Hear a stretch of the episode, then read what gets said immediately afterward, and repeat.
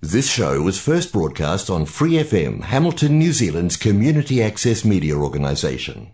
For more information on our lineup of shows and the role we play in the media, visit freefm.org.nz. Hi, it's Vanessa from the Fighting Stigma Show on Free FM. Are you a Waikato local? Do you have an idea for a radio show? Do you want to try your hand at being a content creator on Free FM? If so, check out our website on freefm.org.nz or find Free FM on Facebook and get in touch. 怀卡托华人之声，音质天成，悦动人生，伴我随行。怀卡托华人之声，音质天成，乐动人生，伴我随行。You are listening to Waikato Chinese Voices. Follow our radio, share the world.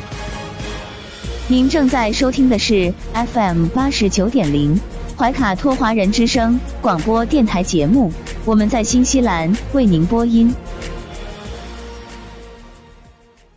听众朋友们，大家晚上好！时间来到了二零二一年十月五号晚上八点钟，您收听的是我们通过 FM 八十九点零和中新华媒公众服务号为您并机播出的怀卡托华人之声黄金时段的华语广播电台节目。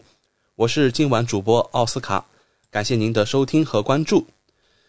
在今天晚上节目开始，我们首先和您分享您最关心的有关新西兰疫情通报。那今天啊，我们看到在最新发布的这个通告当中，今天新增二十四例，其中啊有十八例来自奥克兰，剩下六例来自怀卡托地区。目前，本轮德尔塔疫情的社区病例总数已经达到一千三百八十一例。此外呢，在今天确诊的二十四例当中，有七例没有确认感染源，成为神秘病例。目前一共有三十二人在医院接受救治，其中有七人在重症监护室，入院人数和重症人数都比昨天增加了两人。根据统计，昨天全国共检测一万四千九百零五次，其中有一万两千五百九十五次来自奥克兰。总理强调啊，接种疫苗是我们重新拥有自由的重要手段。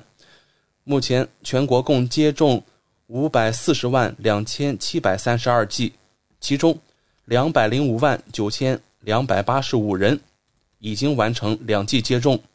过去一天，新西兰全国共完成接种五万五千六百七十三剂。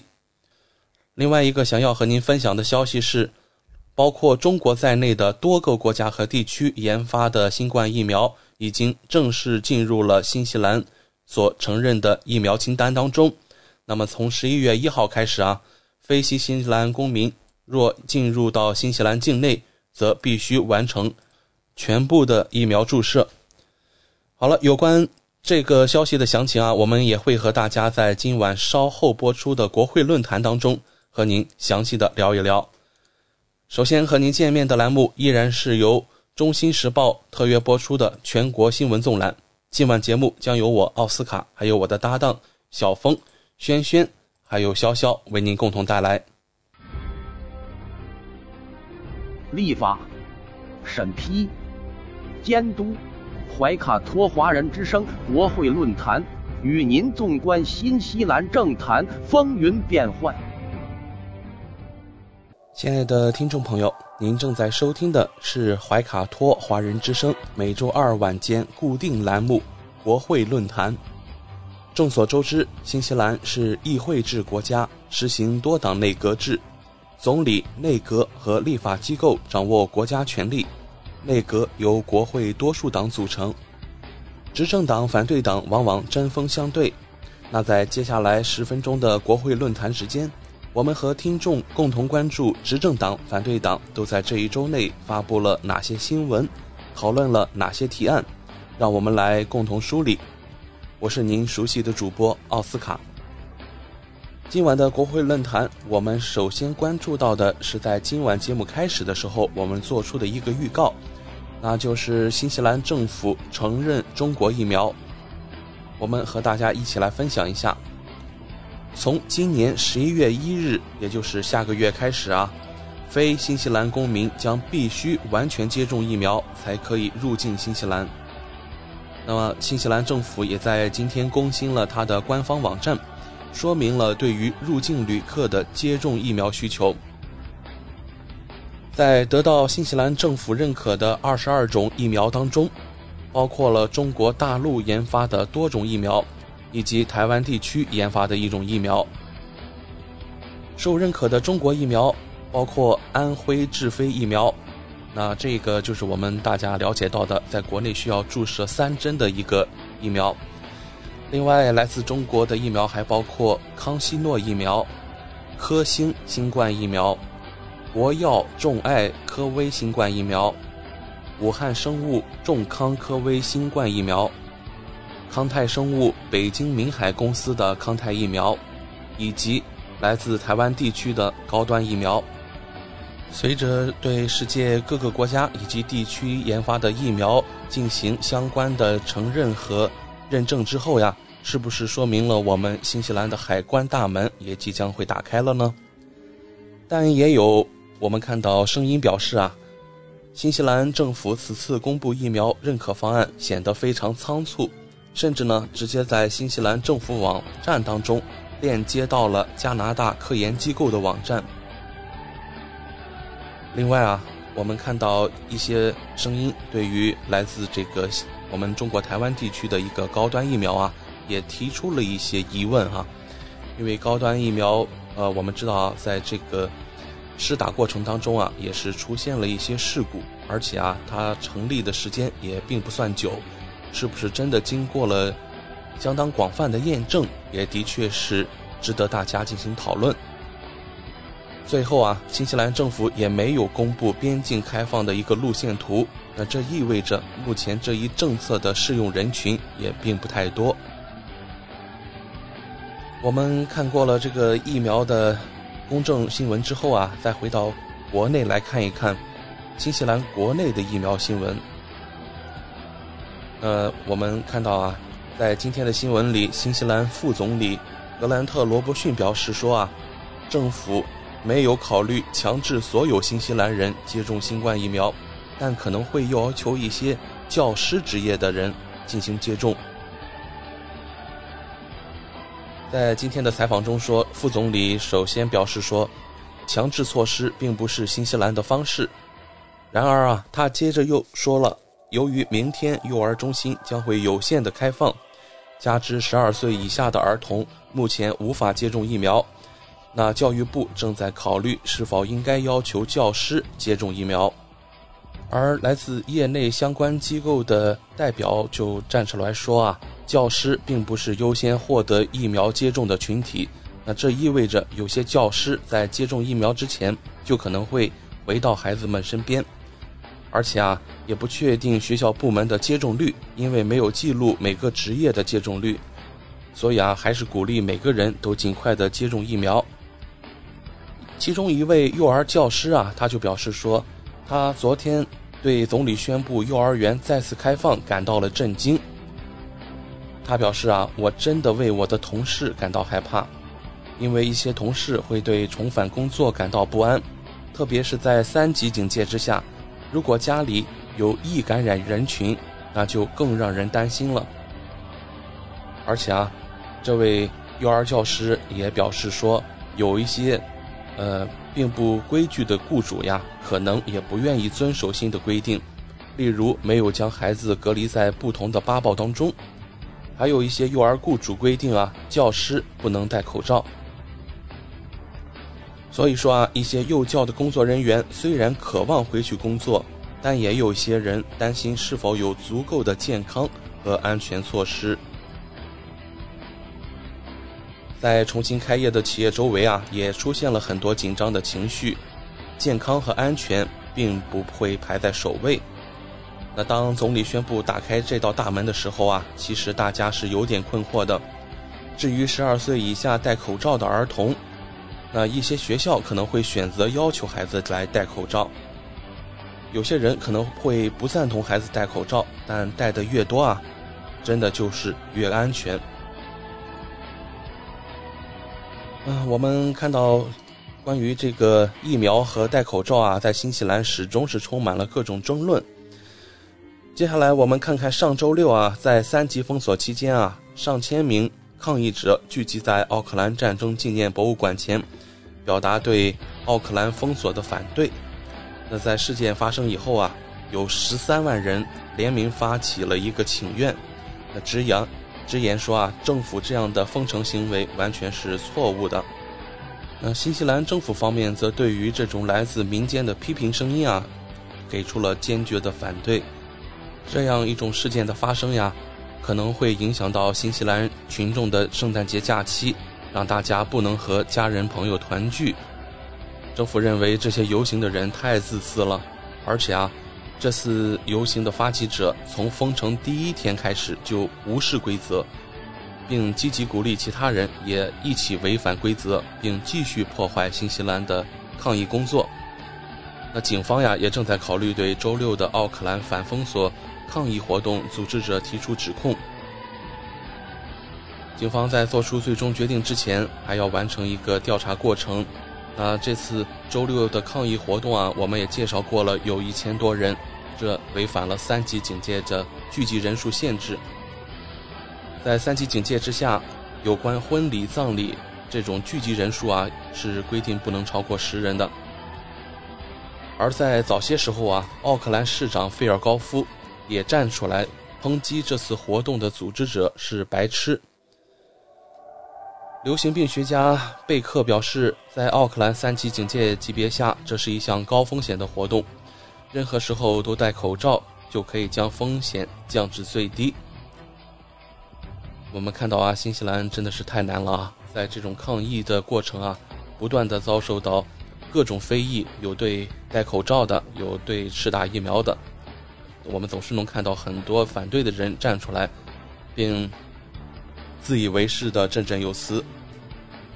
嗯，我们在今天节目的尾声啊，再和大家来分享一下。那在这个三级警戒之下呀，我们来看一下副总理今天也是表示说了，在这个阶段当中，群众可以做什么，不可以做哪些事情。政府在昨天宣布的奥克兰解封三步走计划，让不少人感到困扰、恐惧，甚至是愤怒哈。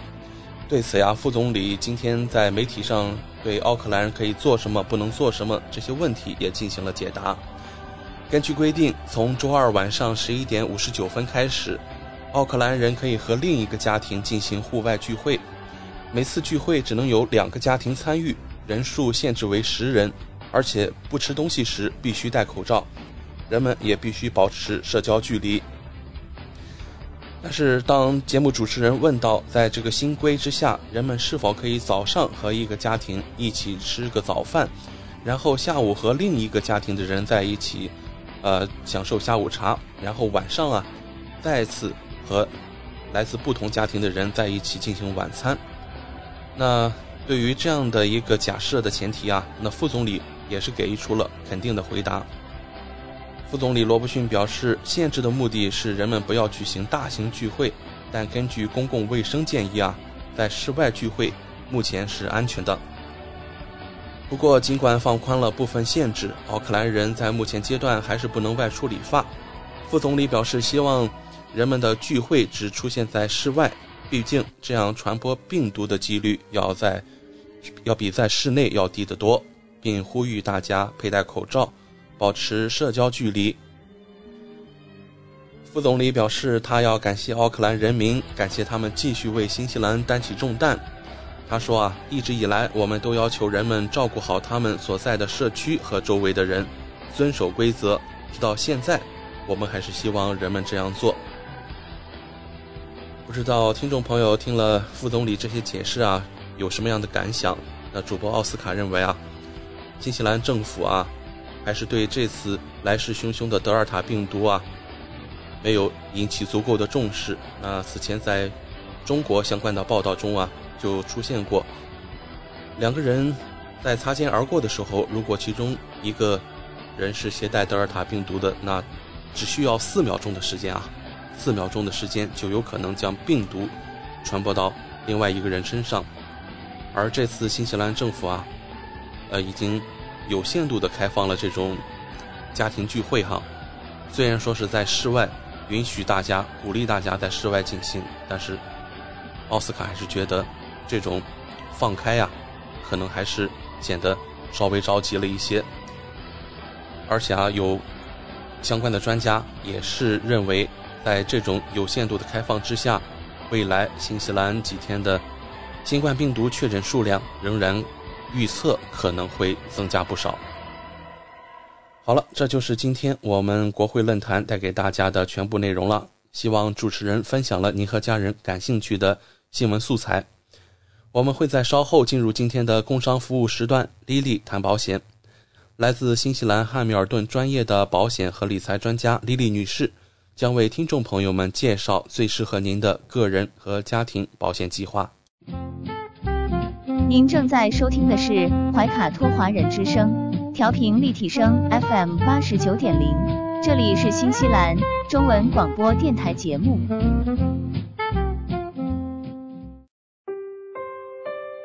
我是您的私人健康顾问。我也是您的保险索赔专家，我更是您的家庭风险管理和理财专家。丽丽谈保险，每周二晚上七点半准时与您相约怀卡托华人之声。亲爱的听众朋友，大家好，欢迎来到您熟悉的丽丽谈保险专题时间。我们邀请纽西兰顶尖的专业保险和理财专家丽丽女士。与收音机前和正在线上收听节目的新朋友、老朋友们打个招呼。各位听众朋友们，大家晚上好，我们又见面了。我们知道您是全球百万圆桌 MDRT 顶尖会员，纽西兰第一位获得全球华人金融保险业最高荣誉国际龙奖 IDA 白金奖的保险顾问，新西兰保险行业大奖 Ascent 最高奖项白金奖。和 Apex 最高奖项白金奖的获得者，很高兴您做客我们的节目。谢谢阿斯卡。嗯，丽丽晚上好。每周二七点半，我们都会在这里通过电波和听众朋友们相会。上周的节目中，我们聊到了葬礼金保险。今天我们请丽丽来跟我们聊一聊非政府补助用药，也就是 non-pharmac drugs。那么在这里啊，想和丽丽聊一下。Pharmac 是什么样的一个机构呢？为什么我们在公立医疗系统使用的药物需要使 Pharmac 批准用药呢？嗯，首先呢，Pharmac 呢是我们的这个呃药物管理局。嗯，Pharmac 它其实是一个独立存在的一个机构。其实政府呢，它呃虽然呢所有 Pharmac 的资金都是来源于政府的拨款，嗯，可是呢政府其实没有权利去决定。Pharmac 它对某哪些药物提供资助？那么，因为我们在纽西兰呢，我们大家都享受免费的这个公立医疗。那么，公立医疗呢，当然我们治病中药物是很重要的一个构成部分，小到止痛药。然后呢，小到我们比如说啊，平时 hay fever 用的药物等等，大到癌症的用药，或者到一些罕见疾病的这个用药呢，药物呢，绝大多数的药物我们都有受到政府的这个补助。那我们之前呢，在节目中我们也有谈到过，如果是说我们正常去看家庭医生，然后家庭医生开的这种处方药，这些药物呢，就是都有享受政府的补贴。那你比如说我们每三个月的用药，我们只需要付五块钱，可能这个药要花一百块钱，可能这个。药要花两百块钱，可是当我们自己在拿这个药的时候呢，我们其实只用交五块钱。那么多出来的这些钱呢，其实都是政府的公立医疗来提供的。嗯，那么这些药物呢，政府提供的这些资助的药物，它都在我们的 Pharmac List 上面，就是我们的药物管理局它批准的这个。啊，清单上面，那么这个药物管理局呢，他们有专门的专家，然后呢，他们主要的嗯每天做的事情呢，就是研究说我们使用有限的资金，政府提供的，我们会需要给大家提供哪一些常见用的这个药物。那么这些药物呢，首先呢，需要是安全、证明有效的，而且呢，需要能够是说啊给。足够多的人群、受众人群去使用，这样的话呢，我们才可以把有限的这个资金花到这个啊我们能够做到最大的这个事情上面。那么所以呢，其实这个啊 Pharmac 呢，他们每一年呢都会收到非常多的新申请，就是这些申请呢都是有什么新药出来，然后呢，你比如说尤其是像抗癌的药物，然后出来以后呢，比如说靶向的药或者免疫治疗的这个药物，那这些药物呢可能。早就是美国 FDA 批准了的，而且呢，在纽西兰也已经通过了 MedSafe。就是纽西兰呢，它专门有一个类似于像 FDA 的一个药物的这个啊机构，它是专门批准药物安全性的，叫 MedSafe。然后呢，MedSafe 它只是说这个药物是安全的，然后呢有足够的这个效果证明它是治疗某一种疾病的。那这些药物首先要通过 MedSafe 以后呢，然后呢，那么。想要是说纽西兰我们的要在公立的医疗系统中使用，那就一定要通过 Pharmac 我们的这个药物管理局去批准它。那么药物管理局呢，它还有一个很重要的作用，就是它呢可以跟这个啊，就是药物公司啊讨论，就是我们在购买这个药物的时候呢，以这个因为它是啊批量购买，所以它可以拿到很便宜的折扣的价格。那么，所以说呢，它可能就是说，同样一种药，因为大家知道嘛，拿一个止痛药来举例子，那止痛药有很多不同的版本，抗生素也有很多不同的版本。你比如说青霉素是一种抗生素，那么生产青霉素的厂家可能有十个不同的厂家，都是很有名的全球的知名的公公司。那我到底是使用哪一家公司呢？那就看每年。Pharmac 跟这些公司它的谈的这个承包的协议说，OK，那么我可能跟你谈几年的这个合作协议，那你给我的价格，批量购买的价格是否是最优的？所以呢，Pharmac 呢，它就是说在跟所有的药物公司里头谈判，然后可以拿到很好的药物的这个价格。那当然呢，就是说如果我们一种药物呢，它有很多不同的版本，那这个呢，当然 Pharmac 能够做到这个用最少的钱买到最多最好的东西。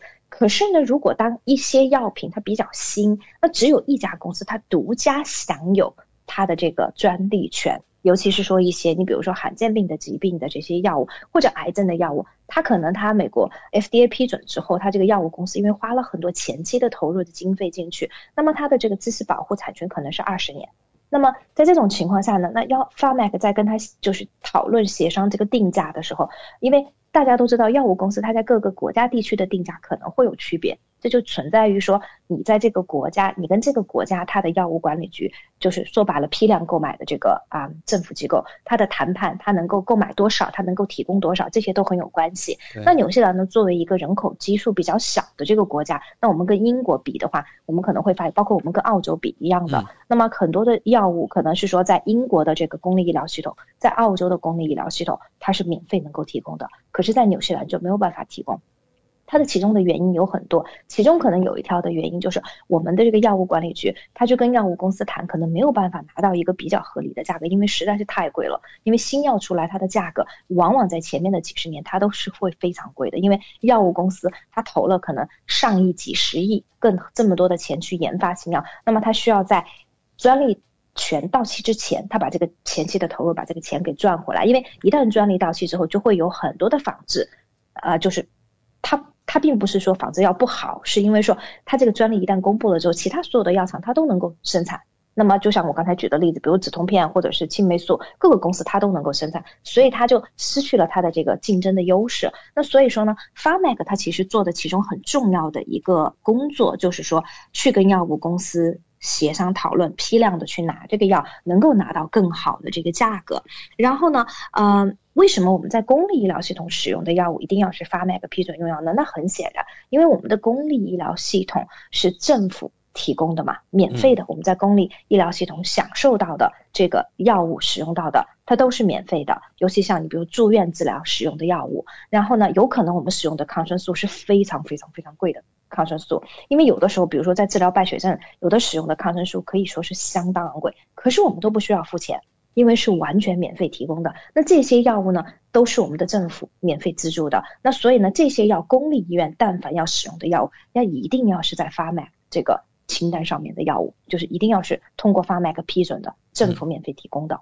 嗯，谢谢您提供的专业介绍。那什么样的药物不属于发 Mac 批准用药呢？如果我们想使用这些药物，需要自费吗？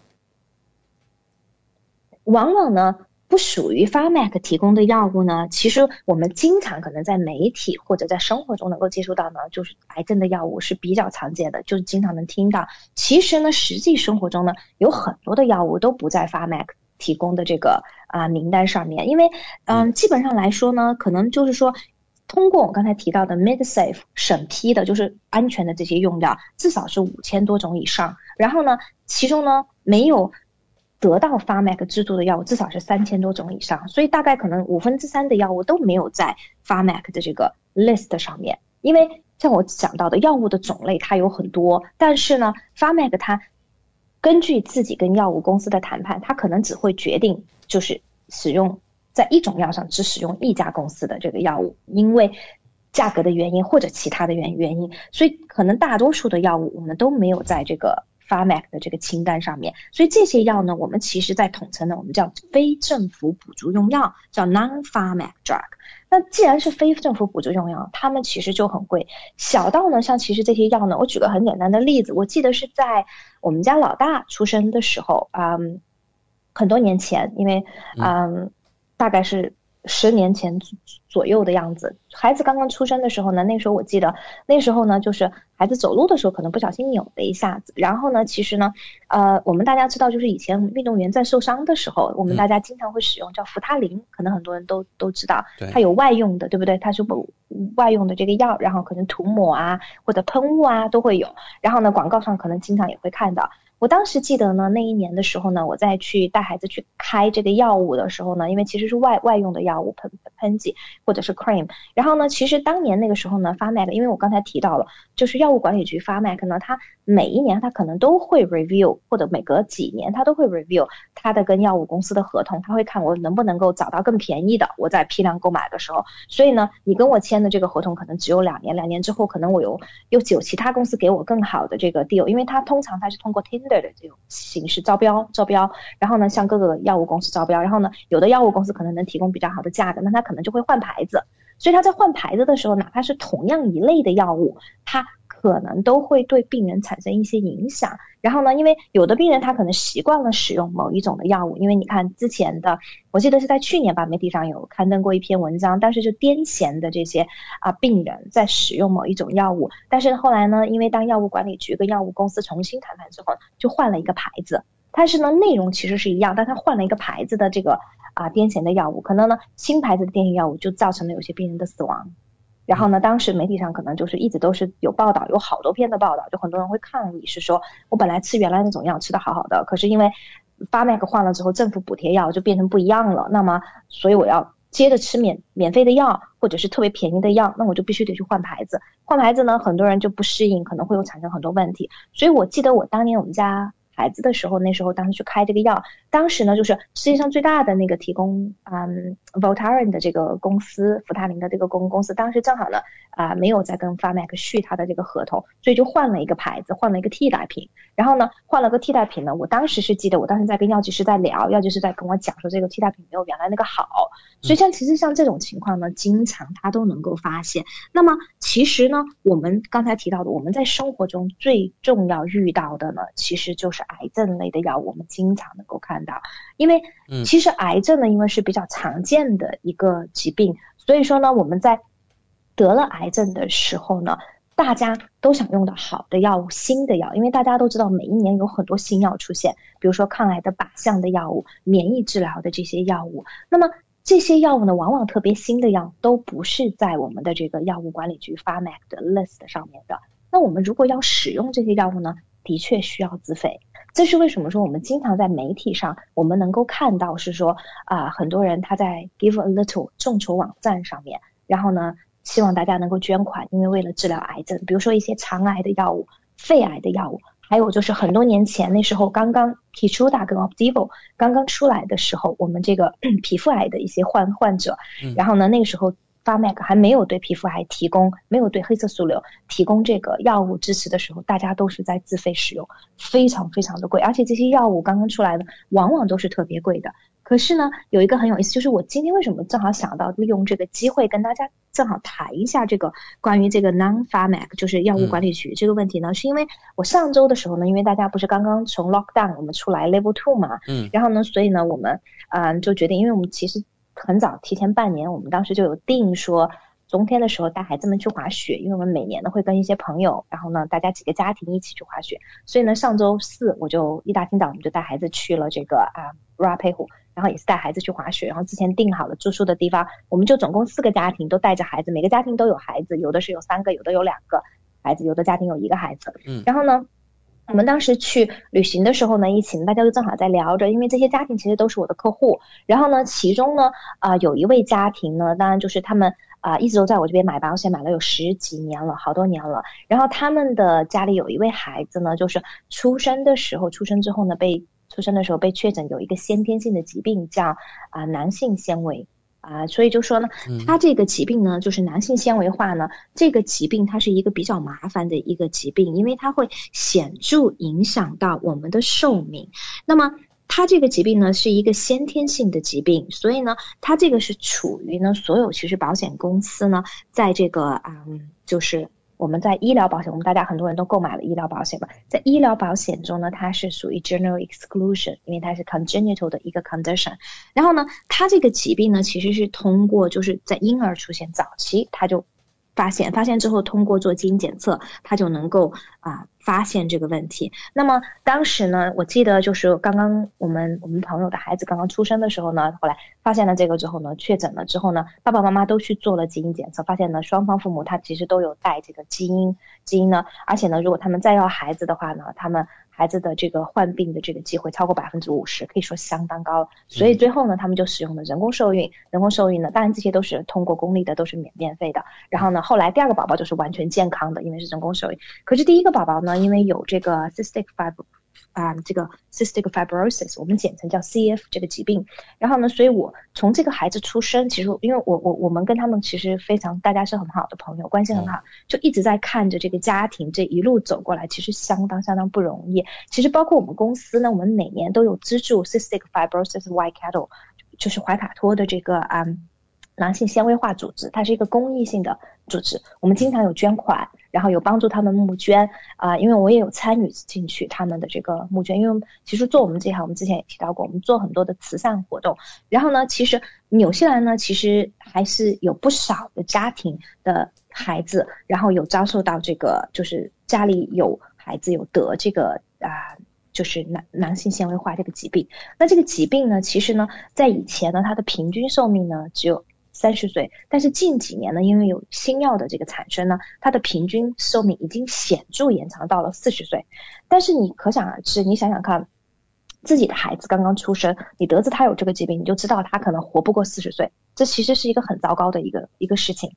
那么治疗这个疾病的这个药物呢，就是其中呢，就是啊，而且它，我首先先跟大家讲一下这个疾病，它这个疾病呢，它其实就是一个。它可以显著缩短这个患者寿命，它是一个遗传性的疾病。然后呢，它其实主要是呢是有一个叫囊性纤维化跨膜传导调节因子，它是一个叫我们简称叫 CFTR 一个因子，它所异常基因变异它所造成的。那么它这个异常呢，它会影响到我们所有产生的这个就是产生肺啊、小肠啊、胰腺导管、汗腺啊，它是有一种它这个嗯。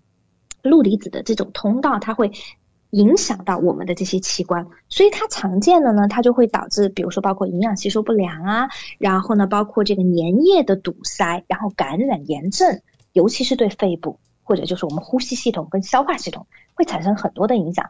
所以呢，你看像我们这次一起出去旅行，就明能明显的看到，就是比如说这个孩子，这个男孩子，他其实呢他已经呃挺大了，他的年龄差不多已经啊有有八岁了。呃，八九岁的样子，你就能看到他，比如说他会会吐呕吐，其实没有任何其他原因，他其实他就是胃反酸，因为呼吸系统嘛，他这个疾病对他呼吸系统造成的，而且他每一天他要做治疗，要吸嗯做吸入性的这个治疗，会要缓解他肺部产生的这个粘液，产生粘液出现的这个问题，以以防它引起感染，而且呢，就是他去年他还做过手术，然后呢，可能今年还需要再做手术，而且很多得了这个疾病的人呢，到最后需要换肺。都很有可能。所以它这个疾病其实就是是一个长期性的，而且就是一直都会影响到他的这个嗯患者。那么这个疾病呢，其实呢，在当时我没有记错的话呢，是在嗯。呃，应该是在去年的时候，我们的这个药物管理局就是 Pharmac，他当时就宣布呢，是说我们终于有提供了专门治疗这个囊性纤维化的一个疾病啊的一个一一个药物。当时呢，Pharmac 在去年的时候呢，他就决定了资助这个药物。那其实这个药物呢，叫啊啊 Calideco 这个药物。那啊，我可能名字拼的不是那么的准确，但是。它这个药物呢，其实当时也是所有在纽西兰得这个 CF 的这些病人，他们的 lobbying group，他们的这个机构已经有很长很长的时间跟政府的这个就是 Pharmac 一直都是 lobbying，一直要求是说政府要提供。为什么？因为这是救命的药，真的是救命的药。而且呢，就是嗯，这个药物呢，去年的时候，去年应该是去年中还是去年底，当时 Pharmac 就决定资助了，所以当时是一个非常非常好的一个就是嗯。就是当时出呃，就是决定资助之后呢，非常非常振奋人心的一个消息。因为当时呢，惠灵顿的这个呃一对 couple，他为了救他们的女儿，然后呢就跑到那个 Farmac 前面，就是跑到这个嗯惠灵顿去，到这个 Farmac 前面去示威游行，还拉了那个棺材。然后 当时在媒体上引起了很多很多的这个啊声音。然后呢，当时他的这个药物呢，其实这个药物呢，其实也不便宜。这个药很有意思的一点，大家需要注意，这二零一二年这个药物在海外就 release 了，一二年呢，二零一二，所以是很旧很旧的药。大家可以看到，我们直到我们的药物管理局直到二零二零年，我们才决定就是才决定给这个药。提供资资金的支资助，因为这个药呢，当时在去年是大概要花三十万纽币，其实很贵哦，这个药三十万纽币。如果我们的药物管理局它不提供的话，那所有的病人他都需要自费去用这个药。那么。问题就是呢，这个药呢，就是已经花了这么这么长的时间才能够得到我们这个药物管理局的批准。因为药物管理局它批准一个药物的审批，它有很长的一个过程，它要研究，然后呢，它要去看这个啊，就是在纽西兰做的这个就是 clinical 的 trial 的数据，海外的数数据，要证明我我们有这么多的人需要使用这个药，因为这个药很贵嘛，所以我们要把这个钱，政府提供的钱是有限的这个。资金，然后呢，能够花到我们国民的这个免费的这个公立医疗上面，而且这个药物还要绝对是有有效的证明，说非常有有效的。所以当时去年出了这个，嗯，出了这个就是消息之后呢，我们的这个我们的朋友的孩子就已经使用上了这个药物，所以其实挺不容易的。可是呢，很有意思的是，现在今年又有一种更新的药物出来。是 v 啊 vertex 的另外一种药物，那这个药物呢，目前是刚刚得到了这个 MedSafe 的这个批准，所以是安全用药。然后呢，安全用药呢，但是问题是呢，这个药呢，嗯，Trikafta 这个药是一种新药，vertex 出的，这个新药接近五十万纽币。之前呢，在今年大概我没记错，应该是五月份吧，媒体上也有报道。然后呢，这个药呢，据说是可以说是神药，因为它非常贵，接近五十万纽币。但是呢，嗯，它的这个啊药物的话呢，它能够就是能够治疗百分之九十以上的这个患者。然后呢，并且是非常，据说是非常好，至少目前听说在美国效果是非常好。所以我们当时在周末的时候聚会的时候呢，我们的朋友就在跟我们讲说，啊，现在这个药物已经是 available 了，但是呢，确实是太贵，在纽西兰实在实际上是用不起啊。然后呢，嗯，最关键的问题，刚才我提到了，他们其实有保险，可是保险也不保。因为为什么呢？因为这个疾病本身就是属于保险的大免责里面的，嗯，所以呢，他们现在呢，就是觉得说要在等这个我们的 Pharmac 药物管理局去批准这个药物是不太现实的，所以他们想的什么办法呢？因为它的这个药物的这个专利保护呢，在美国它有二十年，因为这个药是新药，刚刚才才出来的，效果当然远远好过二零一二年的那一款旧的这个药物。那么，那么这个专利保护仅仅是限于美国。阿根廷现在是没有这个药物的药物保护，所以仿制药已经出来了。嗯，就是我们记得之前我们看那个我不是药神嘛，大家不是去中国人去印度买药嘛？印度它没有药物专利的这个保保护，所以阿根廷呢它也没有药这款药物的专专利保护，所以它仿制药已经出来了。所以呢，我们的朋友呢，他们已经联系到了，就是在阿根廷能够药贩子能够去帮他们购买的，他们跟可能其他也家里同样有这个患者的，就是 CF 患者的这些家庭呢，可能大家一起去阿根廷。他告诉我们说，这个药如果他在纽西兰自费使用，可能要花四十多万，将近五十万纽纽币，可是如果去阿根廷，只要花三万五纽币。所以呢，他们就决定要去阿根廷去买这个药，以后就去买，可能买两年的人肉背回来，完全是合法的，但是就得人肉去背回来。然后呢，但是就是一年可能就是药物的花费，可能就是三万五，可能再加上你需要付给就比如说药贩子啊什么的其他的费用，可能加起来要五万块钱。所以他们预备了十万块钱，他们近期呢卖掉了两栋他们的投资房。价格也挺不错，因为房地产市场很好，所以家庭已经准备好了有这样的，他们就觉得说我们可能先撑两年，撑到看什么时候我们的 Pharmac 能对这个药物提供一些帮助，但他们也不抱希望。所以我其实能够看得到，就是说，嗯，我们在得了疾病之后的这个治疗呢，Pharmac 就是说，真的是有的时候他的决定就是对很多的病人来说是生死的一个决定。嗯，是的，谢谢 Lily 带来的案例分享。那在今晚的节目还要请教您，为什么我们的医疗保险中对于非政府补助的癌症用药需要有足够高的保障呢？对，因为这个就提到了是说呢，刚才我在提到的，其实癌症是一个特别特别常见的。我们刚才提到的这个 CF 这种疾病，毕竟来说它比较罕见。纽西兰呢，呃，纽西兰可能不到一千个人。会有得 CF，然后呢？可是癌症，我们有多少人得癌症，对不对？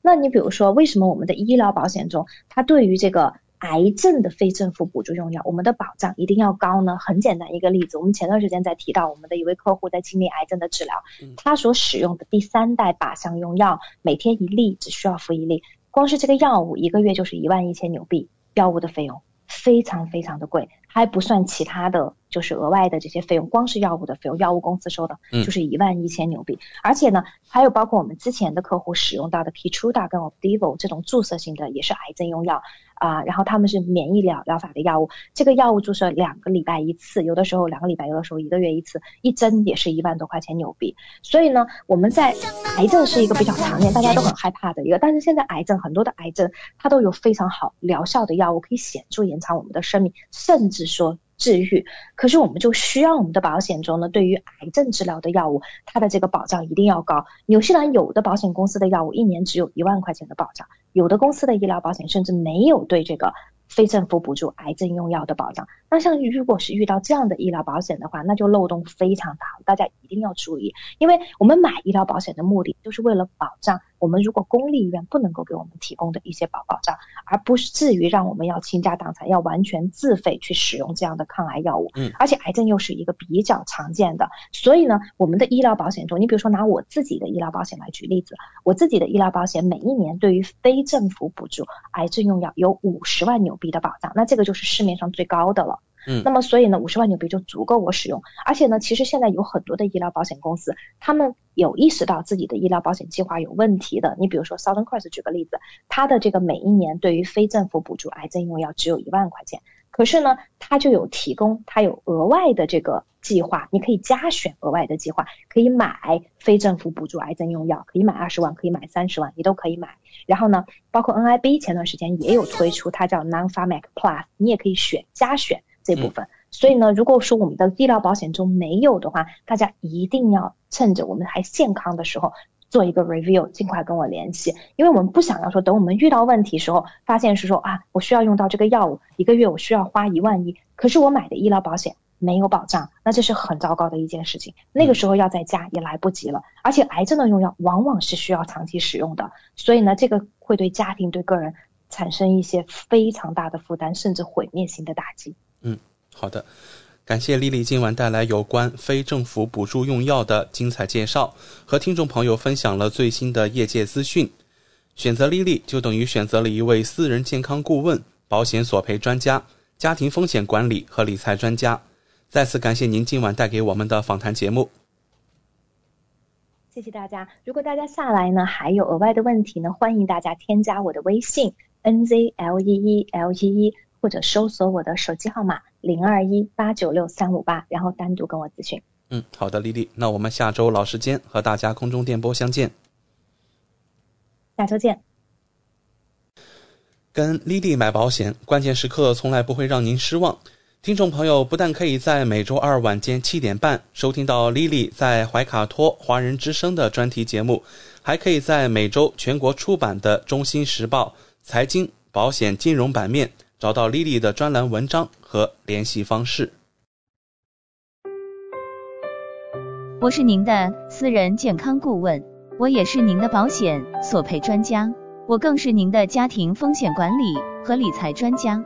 丽丽谈保险，每周二晚上七点半准时与您相约怀卡托华人之声。光影随行，戏如人生。怀卡托华人之声中文广播带给您精彩经典的影视剧和纪录片分享。让我们与您展开一段胶片之旅，共同陶醉于光影世界。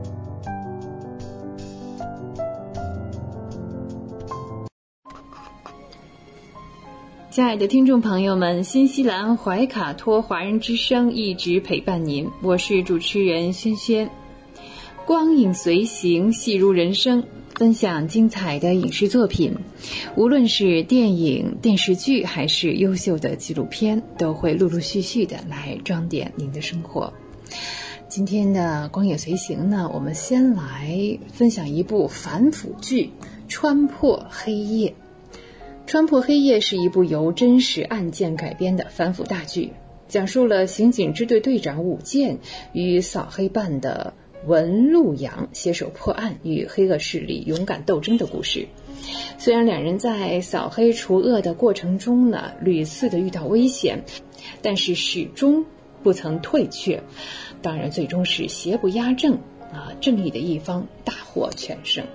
在剧中呢，我们刚才提到的影帝哈，嗯。是王景春啊，太好了，终于等到你。王景春呢，在这部电视剧里饰演的是文陆阳。嗯，王景春呢，演过特别多的其实热门的影视剧，近两年，比如说《隐秘的角落》，呃，扮演的是一名老民警陈冠生。此前呢，是他的《地久天长》这部电影啊，在柏林电影节上。夺得了影帝，在更久之前呢，他以《警察日记》这部影片呢，也夺得了东京电影节的影帝，是一位名副其实的双料影帝。说起王景春本人和这个，嗯，他的角色有很多相似之处哈，他是一个非常低调的演员，低调的呢让人被忽视了。好在呢，观众们还是公平的。在电影《地久天长》上映之后，嗯，我们刚才说的一举夺得了柏林电影节的影帝，同时也是国内金鸡奖的影帝。那王景春的名字慢慢的为人所知，他演的作品也是越来越受欢迎，也越来越多。这一次出演《穿破黑夜》，王景春饰演的依然是一位警察。又干起老本行哈，期待他能带来不同的演绎。另外一位，我们说还有刑侦队长是吧？对啊，那刑侦队长呢是武健，这是由年轻演员欧豪来饰演的。欧豪在中国机长啊这部电影当中，他得了是应该是金鸡奖的最佳男配角，啊，他是得到了这个提名，虽然没有获奖，不过说明他的演技还是得到了主流的认可。此后呢，你像电影的《八百》啊，也有他，嗯，像欧豪和黄渤、沈腾啊，现在已经并列进入了百亿票房了。欧豪的大部分的票房都是靠配角来累计的，嗯，真正他主演的作品有一部是叫《左耳》，嗯，这部电影的票房还真的不不够高啊，嗯，有些人也是觉得欧豪是蹭来的票房哈。此外呢，欧豪呢曾经和这个马思纯哈还呃应该是恋爱过一个阶段，嗯，后来呢，嗯，欧豪当时是不太出名的一个穷小子，两人嗯恋爱之后呢，欧豪的人气和资源是逐渐的攀升，那成名之后呢，欧豪和马思纯呢就是毫无征兆的就就分手了。这就带来了网友的各种猜测。那真实的原因呢，只有当事人自己知道。嗯，说起欧豪的演技啊，应该说还是可圈可点，有很多值得看的地方。啊，能发展的这么好呢，跟他自身呢也有分割不开的关系。这部由真实案件改编的呃反腐扫黑的大剧，我们一定要看一看。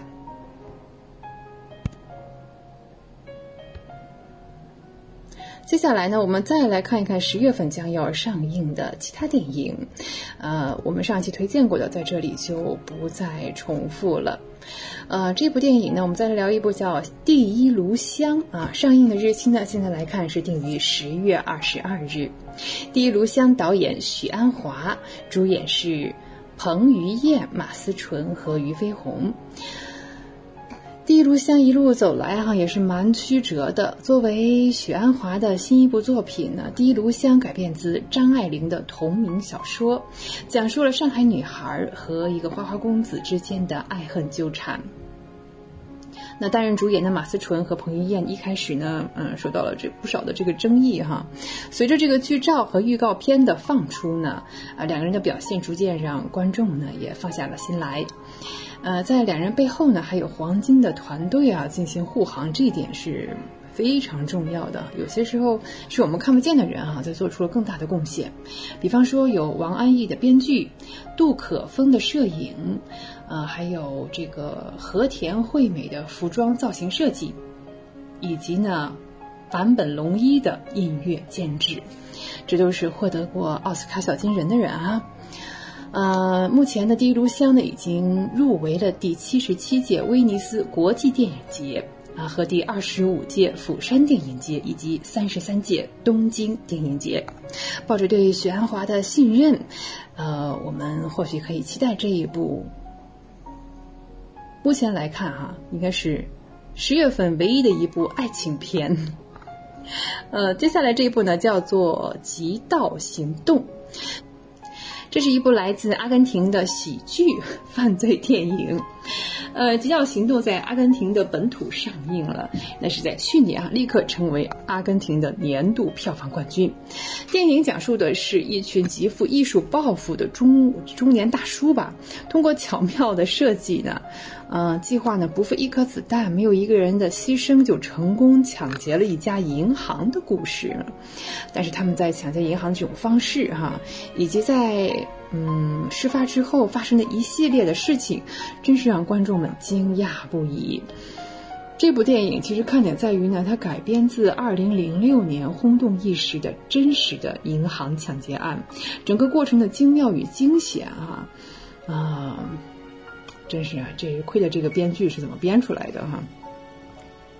我们这个感觉就是观影过程当中如有雷同，不是巧合，都是真的。好，最后我们再来看《零零七：无暇赴死》，上映的时间呢是在十月二十九日，这是丹尼尔·克雷格最后一次来扮演零零七。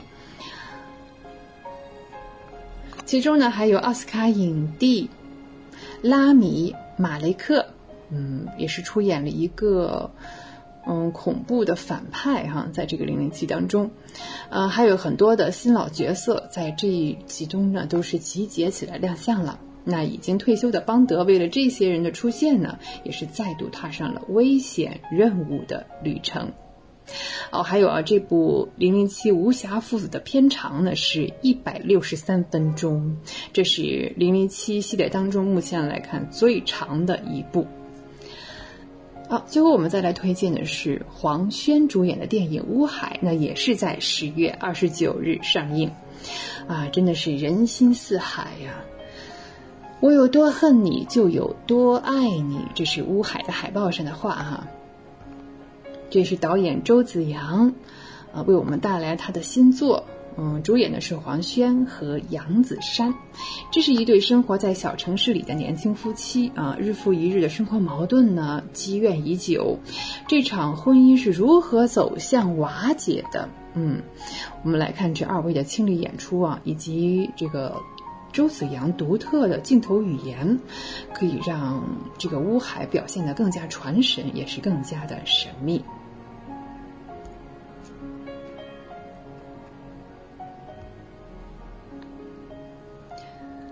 呃，光影随行，戏如人生。到这里呢，仙仙又要与您说再见了。非常感谢您的时间，下期节目我们再会，再见。知音、知心、知天下，同行、同心、同精彩。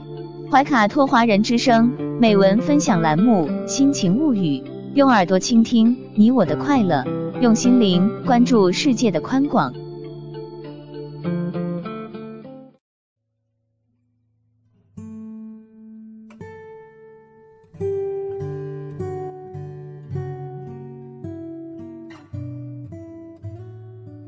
此刻正在聆听的你，今天过得好吗？欢迎打开今天晚上的《人民日报》夜读。今天将要和你一起分享的文章是：最好的贵人是努力的自己。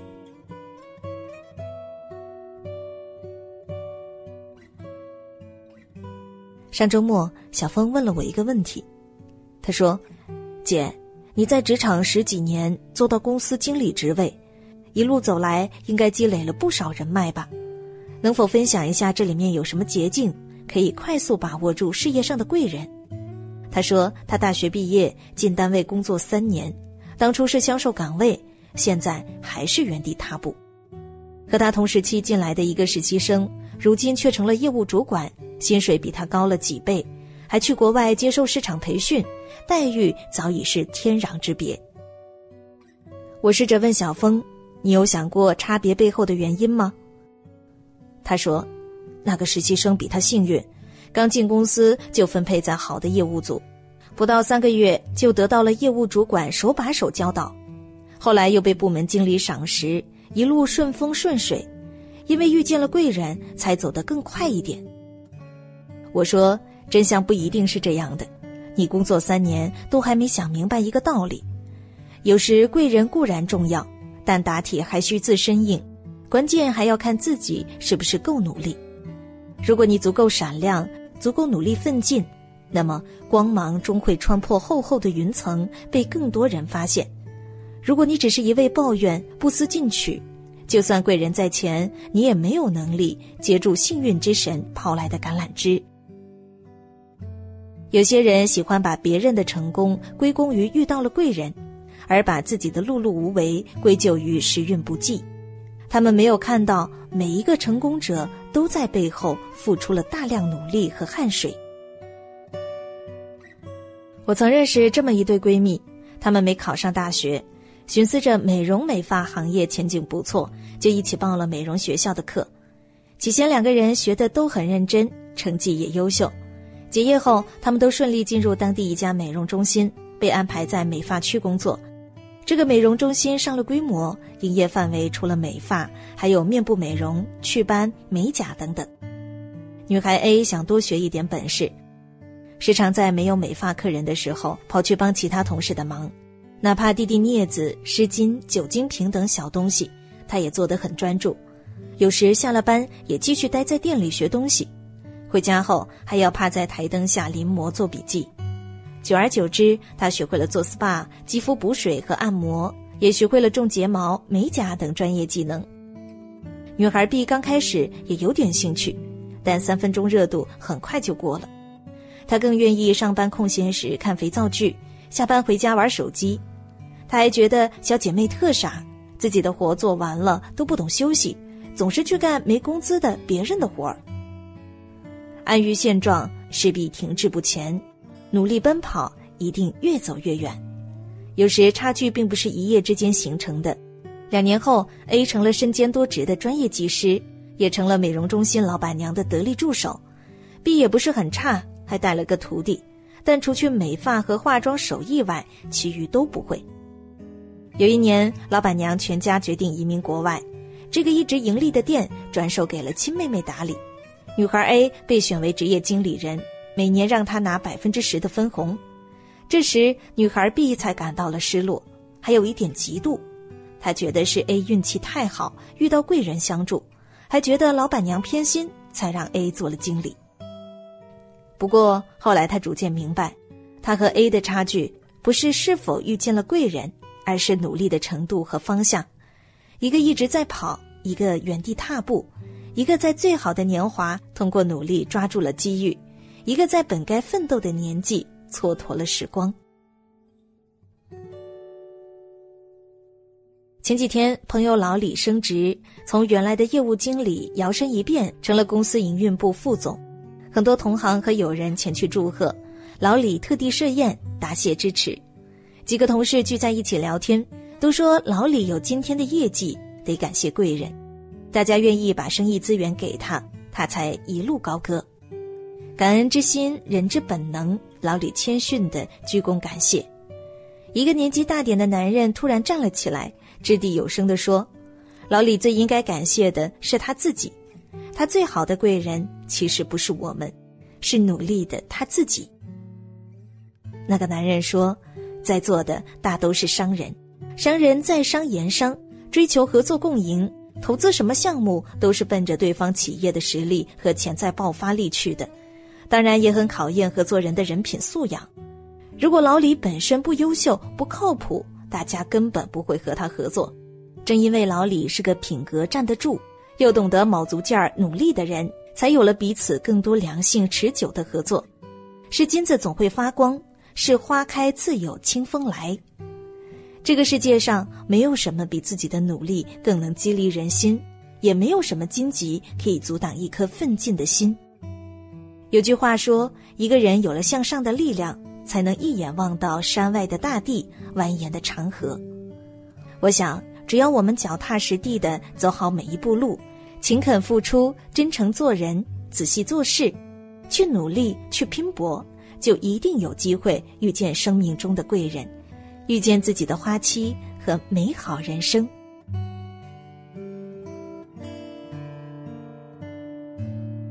好的，以上就是今天阅读的全部内容。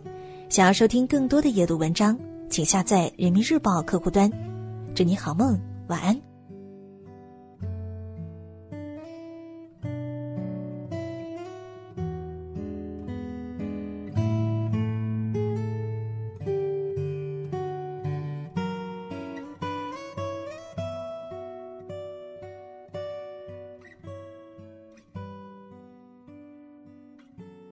怀卡托华人之声。音质天成，悦动人生，伴我随行。怀卡托华人之声，音质天成，乐动人生，伴我随行。You are listening to Waikato Chinese Voices. Follow our radio, share the world.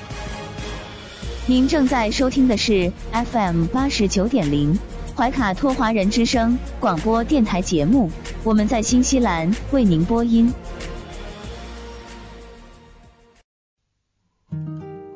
感受东方文化，体验汉语魅力。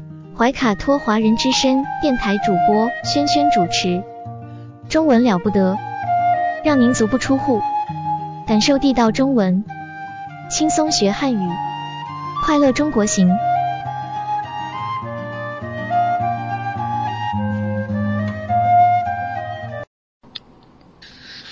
嗨，亲爱的听众朋友们，这里是怀卡托华人之声为您效劳。接下来呢，又是轩轩为朋友们带来中文了不得。无论在祖国还是海外，熟悉的乡音总是让人感到温暖亲切。中文不但博大精深，而且好学好玩，很有趣。比如我们这个小栏目的名字。中文了不得，还可以说不得了，更可以说了得。那像这样的排列组合方式，在全世界的语言中恐怕是独一无二的。在每期节目中呢，我们一起来聊一聊中文学习的知识点，像重点、难点。此外，每期介绍一点中国文化常识，还可以与汉语学习相结合，活学活用，事半功倍。好，今天呢，我们先来聊这样一个字啊，叫做“雀”。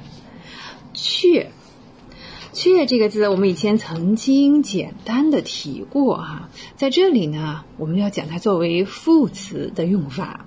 却作为副词，一般是放在主语的后面，动词的前面，表示呢意思发生了转折，语气呢比但是要轻很多啊，比但是可是要轻啊。这么说哈，不立体哈，我们还是来举例子吧。啊，还是有请我们的小白。小白喜欢唱歌，却不敢唱给大家听。哎，就是这样一种感觉啊！轻轻的转折一下，小白喜欢唱歌，却不敢唱给大家听。好，再来一个。今天妈妈感到热，小白却感到冷。今天妈妈感到热。小白却感到冷。嗯，再来一个比较长的例子哈。那有人觉得有房子有车就是幸福，有人却认为找到真正的爱情才是幸福。那这也有却有人却认为。我们再来看啊，我们生活和工作当中会遇到各种各样性格的人啊。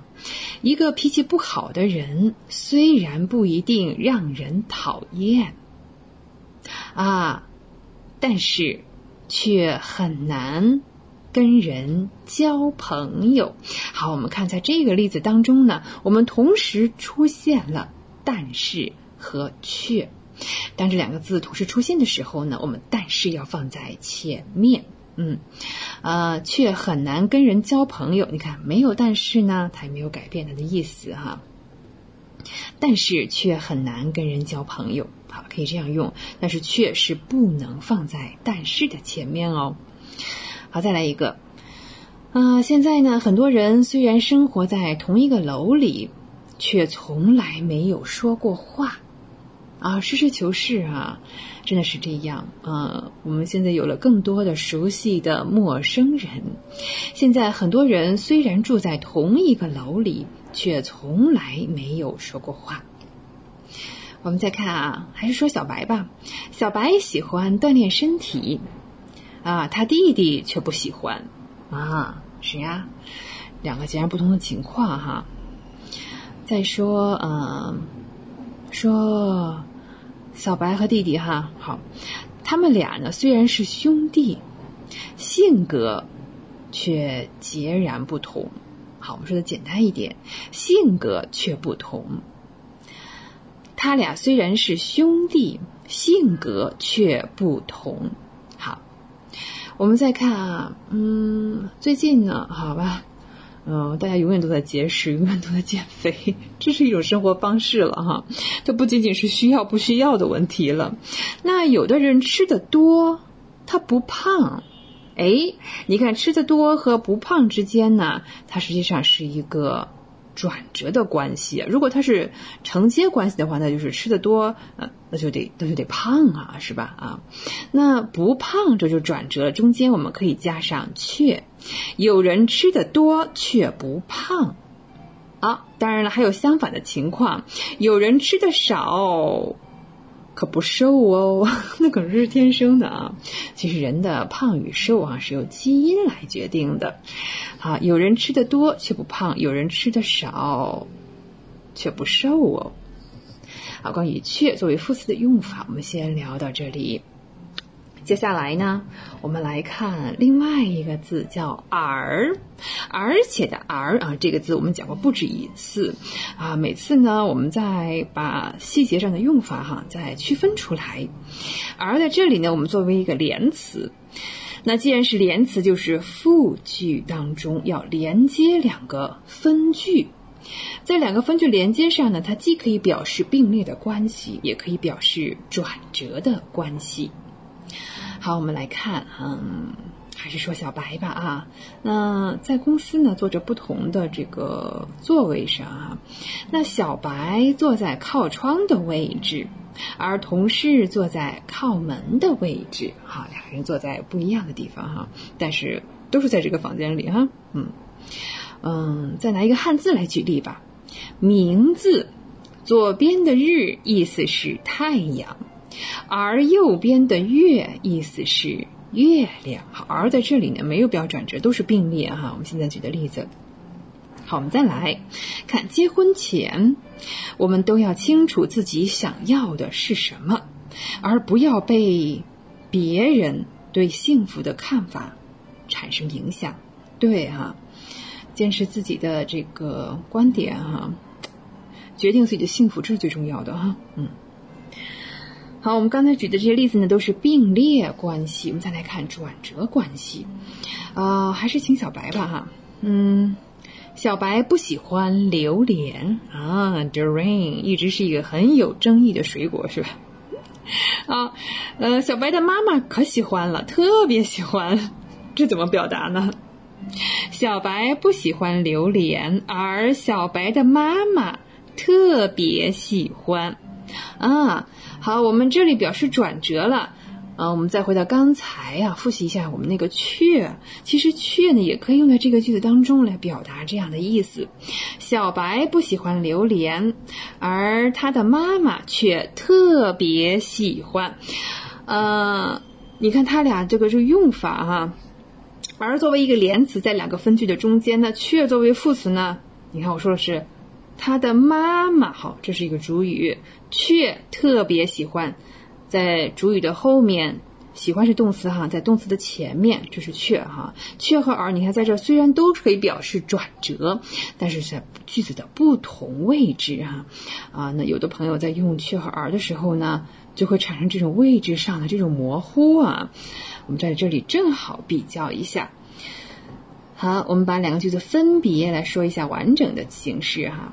小白不喜欢榴莲，而小白的妈妈特别喜欢。好，再来，小白不喜欢榴莲，小白的妈妈却特别喜欢。好，你看而和却的用法啊，同时表示团折的关系。好，再向下哈，我们再举例子哈。嗯。好，在夫妻的相处当中呢是这样啊，在工作中遇到了问题，呃，男人回到家哈，可能他不会跟妻子说，啊，话没有那么多，而女人喜欢跟丈夫说，这是真的，啊啊，男人回到家不喜欢和妻子说，而你看转折了，女人喜欢跟丈夫说，对工作上的事情啊，其实。岂止啊，家里的事儿和朋友之间的事情哈，嗯，就是丈夫对于女士们来说，对于妻子来说哈，很大程度上也是一个朋友啊，嗯。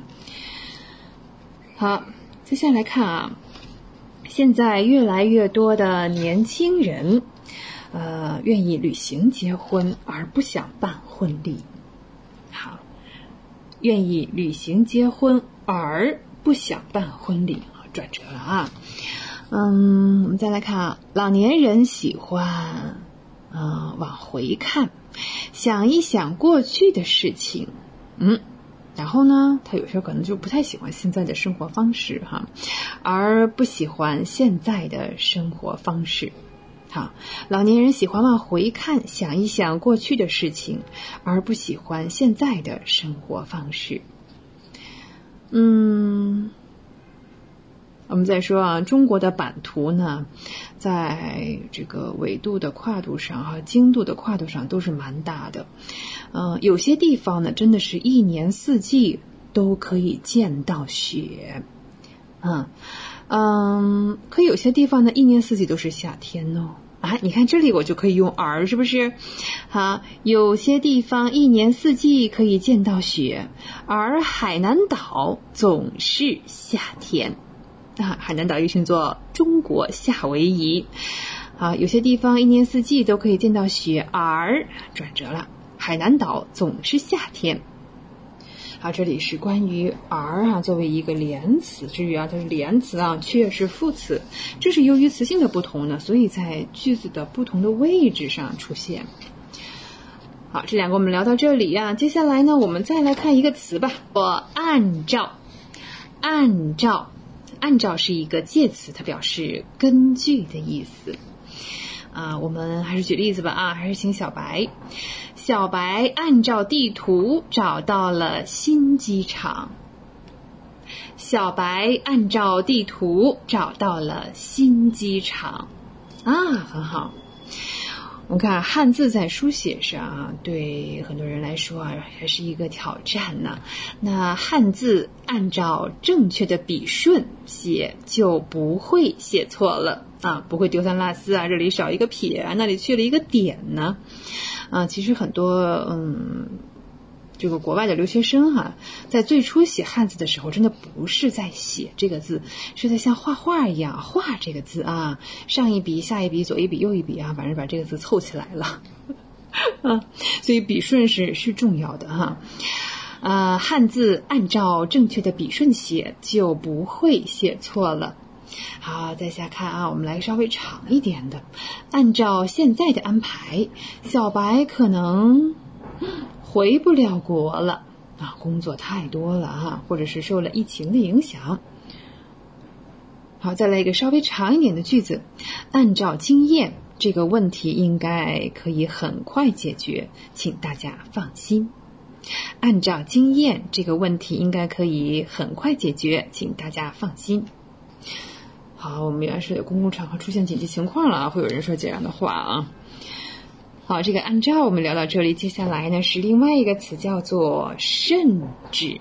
嗯，甚至，甚至作为一个副词，它是起强调、突出的这样一个作用，可以放在并列的名词啊、动词啊，甚至是小句子的这个前面，但是是我们说最后一项的前面。为什么呢？就是我们要突出最后这一项。嗯，那有的时候只有一项，那就是。那肯定就在这一项唯一的一项前面了哈。好，举个最简单的例子哈，今年南方特别冷，甚至下起了雪。哎，是不是呀？甚至下起了雪。我这里强调突出的是怎么冷啊？我来了一个例子是吧？嗯，我们再看啊，小白不爱吃松花蛋哦，这个松花蛋啊，又叫做这个 century egg。嗯，喜欢的人是真喜欢啊，比如说轩轩还是蛮喜欢的啊，大部分中国人还是喜欢的。小白不爱吃松花蛋，甚至看都不想看啊。啊，你看，甚至后面跟一个强调突出啊，就是不喜欢到了什么样的程度啊，看都不想看哈。小白不爱吃松花蛋，甚至看都不想看。好，接下来我们来一个长一点的例子哈。啊，这个房子离小白的公司不远，他可以坐公共汽车，甚至可以走路上班啊。如果是一站路的话，真的可以走一走啊，作为一种锻炼。这个房子离小白公司不远，他可以坐公共汽车，甚至可以走路上班。你看，甚至后面跟着走路上班，我强调的就是这个啊，它有多么的方便。我们再看啊，嗯，我们每天要做一些事情哈，或者是怎么讲呢？早晚要面对的哈，喜欢的不喜欢的，很多时候我们不得不去做一些自己不愿意做，甚至是非常不喜欢的工作。可能人生都有这么一个阶段，是吧？好啊，走过来之后回头看一看，其实，嗯，也不是完全是坏事哈。我们还是。积累了各种各样的经验，是吧？甚至以后遇到我们这个特别不喜欢的情况的时候，我们应该怎么做呢？那我们经历过了才知道，是吧？我们对待过、处理过了才知道，哈。好，再来一遍。很多时候，我们不得不去做一些自己不愿意做，甚至是非常不喜欢的工作，啊，甚至又强调了哈。好，我们再来举一个非常常见的例子，比如说双胞胎啊，会长得非常像啊，那他俩长得太像了，甚至对有的时候父母都分不清 啊，他俩长得太像了，甚至父母都分不清。好，我们今天汉语知识聊的还是蛮多的哈，聊了却，而。按照甚至，好，接下来呢，我们要进入对这个同样精彩的一个小单元——中国文化常识。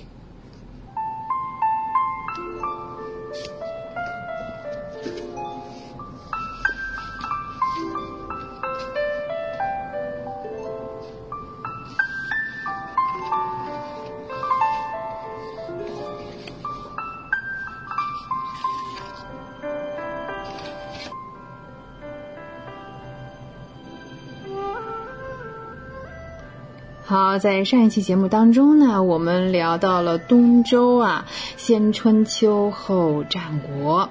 好，这期节目啊，我们接着来看啊，以及春秋战国哈，给中国带来了巨大的变化。嗯，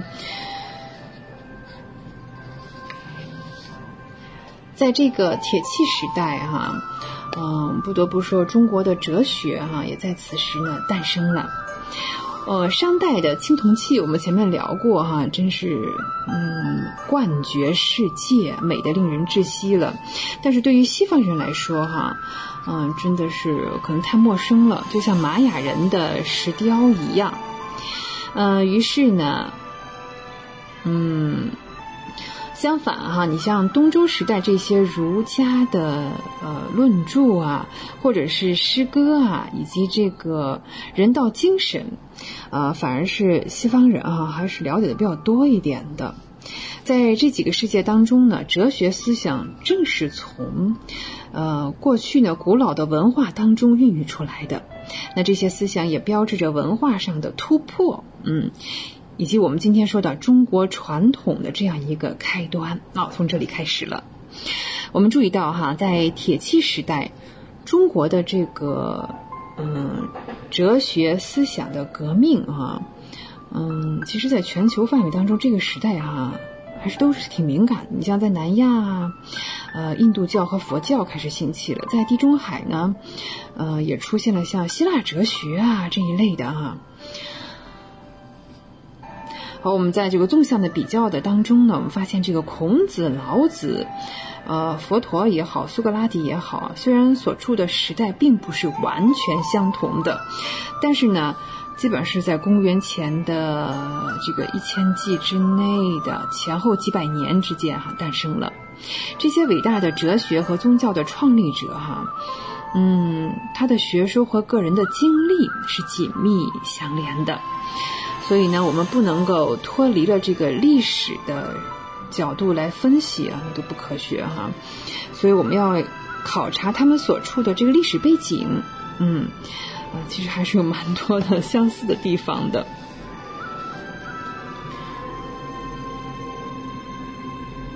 如果说哈，在这个周代存在的学说呢，确实是有呃诸子百家之多的话呢，其中很多啊。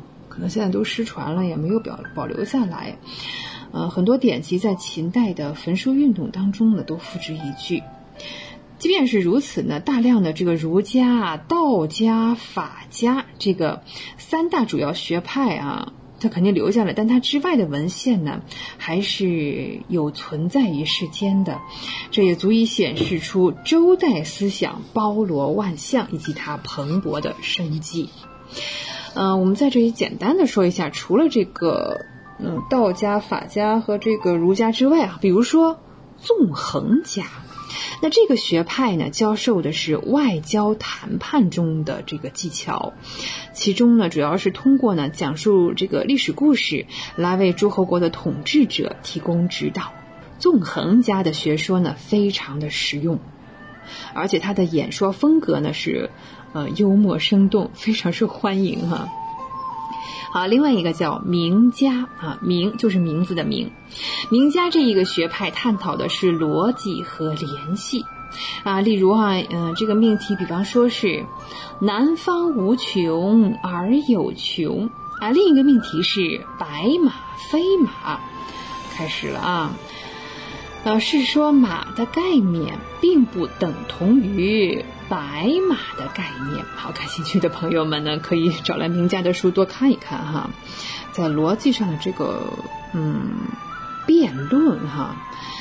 好，接下来呢，我们再看兵家啊，说起兵家，大家都不陌生了，《孙子兵法》对，那孙子所做的兵法呢是。中国军事科学的一部经典，在当今也是世界范围内很多的，你像游击队呀、军事院校的研究对象和学习的对象。啊，他称赞的是那种不战而胜的将领。我们是爱好和平的国家和民族啊，但是呢，也讨论了战时的一些必备的条件，比如说物资供应、间谍活动。宣传和组织国家民众等问题，也我们说国家的能动力哈。好，我们讲了这个，聊了纵横家、名家、兵家，接下来呢有阴阳家哦。这一学派呢用的是阴阳和五行的概念来阐述宇宙运动。阴阳是自然界两种互补的力量，呃，五行啊，啊，我们讲了啊，有这个金木土火水。后来，这个阴阳家的思想呢，也被其他的学派所吸收了。啊，最后我们再来讲一个这个墨家哈，墨子啊也是呢最早对孔子提出批评的思想家哦，敢于说出不同的声音。他的理想呢是实现和平、富足和人口的增长。嗯，墨子讲的是兼爱。要求啊，克服人性的自私。他主张呢，讲究原则性和朴素。他批判的是缺乏实用性的事物，也包括音乐啊、其他的艺术形式啊、呃厚葬啊这种葬礼搞特别奢侈啊、繁琐的礼节啊，嗯，在他那里都是不受欢迎的哈。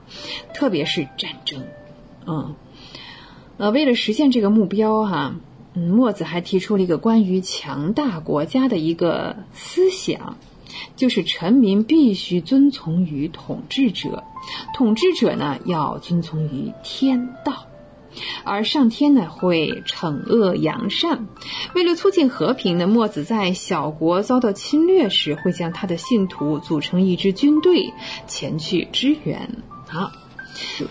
三大主要的这个学派啊，儒家、道家、法家呢啊，今天时间的关系哈，我们可能要留到下一期再聊了。那么关于这些哲学和宗教的革命哈，嗯，我们再还是从各国的情况来比较哈，呃，这些的这些情况呢，一般都是发生在河谷文明的发源地，或者是在它的附近。你像我们国家是在黄河，对吧？那其他的呢？哎，世界各地有尼罗河，对呀，幼发拉底河、印度河、恒河，也是这些地区孕育了古代的最先进的文化。呃，农业发达，然后当地的居民呢，可生也相对的接受过更多的教育，从事着商贸或者是其他的职业啊。这些呢，就是文明具备的。这个宗教哈和思想突破的这种物质基础，还有呢，你看所有的这种变革和改变或者是进步哈，都是在古代世界的危机当中出现的。铁器的出现呢，就意味着更多精良的你看劳动工具啊，也包括武器哦。对，进而呢，我们就可以得到更多的财富，建立更强大的军队。旧的社会制度呢，最终也是啊。分崩离析了啊！那旧时的贵族和神职人员掌控的社会规则被打破了，人们需要一种呃更加实际实用的行为准则。换句话说哈，就是我们说的道德伦理、伦理道德。人和自然和万物的关系也发生了变化，那这些条件也促成了社会和政治秩序的新前景。啊，像中国的这个圣王啊，皇帝，还有犹太教的什么救世主啊，嗯，柏拉图底下说的这些哲人的王啊，嗯，这三者是有这个相似性的。那么，这也是绝非是一种偶然，也都是为了对应古代的这种社会的需要才产生的，在乱世中将伦理和历史呢重新建立起联系，也重新建立了新的社会秩序。这当中呢，我们要说儒家思想哈，逐渐的传播到了越南、朝鲜和日本。嗯，这些习俗其实他们生活习俗跟我们中国当时还是蛮不同的，是迥异的啊。嗯，但是儒家思想一样能够在这些国家成为社会伦理和法律的基础，这说明呢，它的这个道德教化的意义已经超越了中国的习俗啊，成为了一种国际上的好小范围的一种惯例吧。啊，在这一期的节目当中呢，我们先聊了蛮多的汉语知识啊，却而按照甚至啊，在中国文化常识当中呢，我们继续啊。东周之后的中国历史哈，我们来开始聊了铁器时代的中国哲学的发展，以及同一期的呃世界这个哲学，我们纵向来比较了一下哈。好，下一期当中呢，我们会继续来呃聊这个儒家、呃法家、道家哈，来具体的说一下这三大主要学派。好。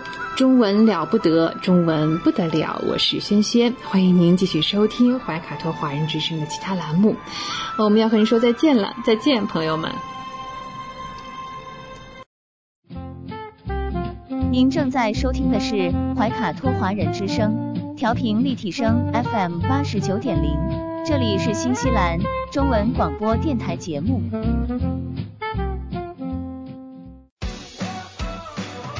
中新时报 Asia Pacific Times，新西兰南北岛全国同步发行。关注天下，服务新华，即刻关注官方微信公众服务号“中新华媒”，在线读报、华语广播、视频报道，应有尽有。您关心的时政新闻，您关注的生活爆料，您想知道的商业资讯，您想了解的社会百态，离不开您的《中新时报》。您正在收听的是怀卡托华人之声，调频立体声 FM 八十九点零，这里是新西兰中文广播电台节目。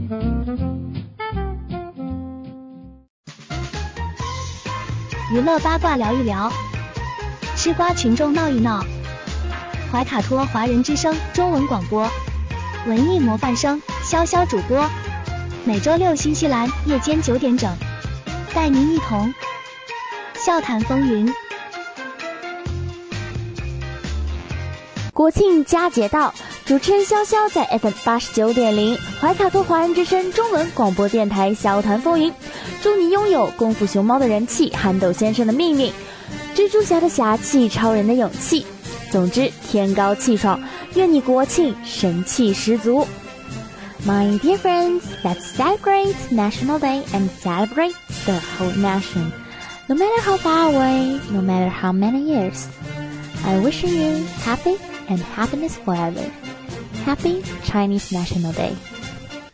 吃瓜群众无限多，锁定每周六怀卡托华人之声中文广播电台《笑谈风云》。哈喽哈喽，瓜友们，大家好呀！我是你们的瓜主潇潇同学。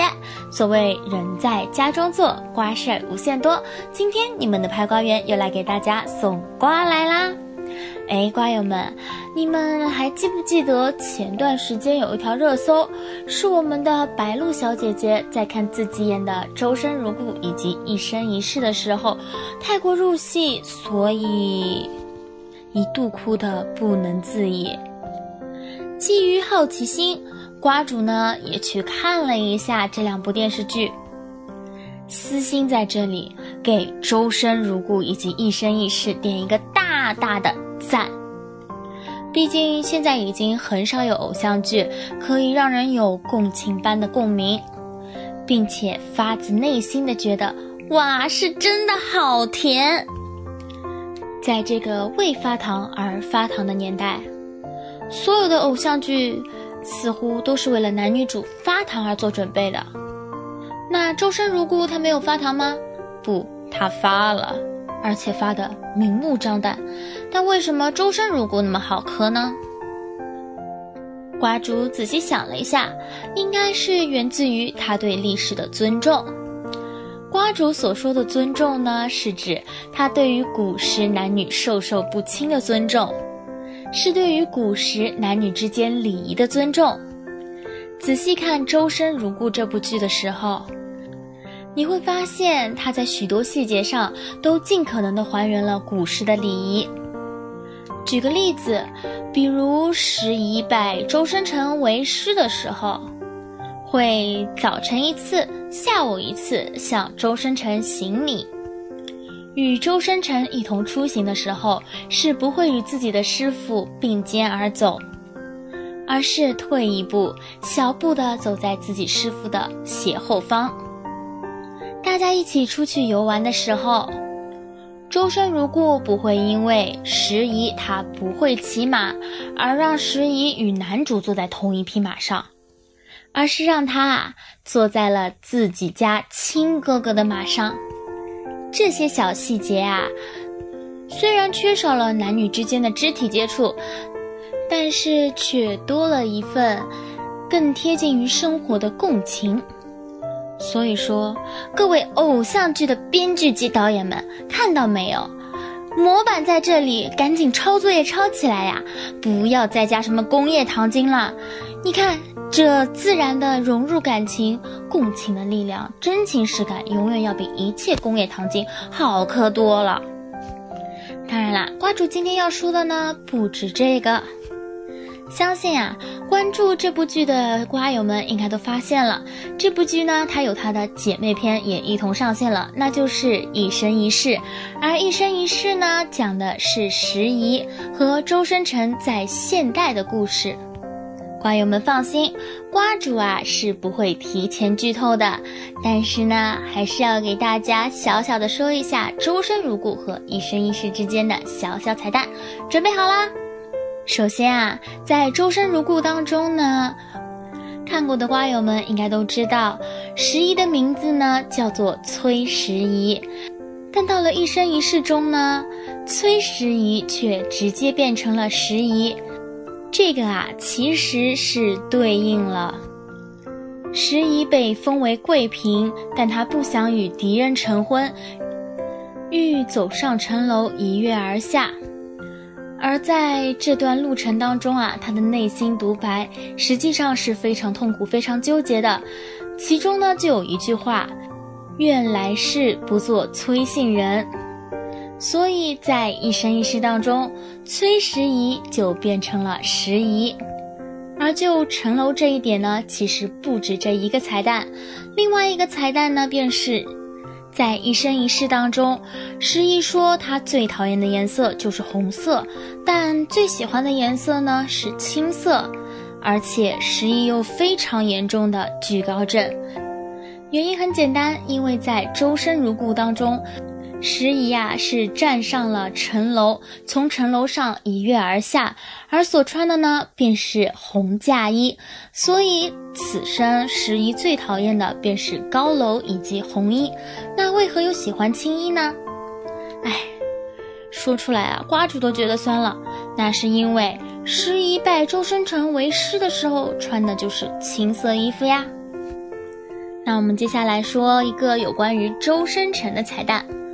在一生一世当中，不止一次有提到，周深辰教授长得非常的普通，非常的普通，非常非常非常非常非常的普通。虽然呢，我们在剧里的的确确是看不出来，因为国超的颜值摆在那里，再加上没有刻意的去扮丑，所以他还是很帅的。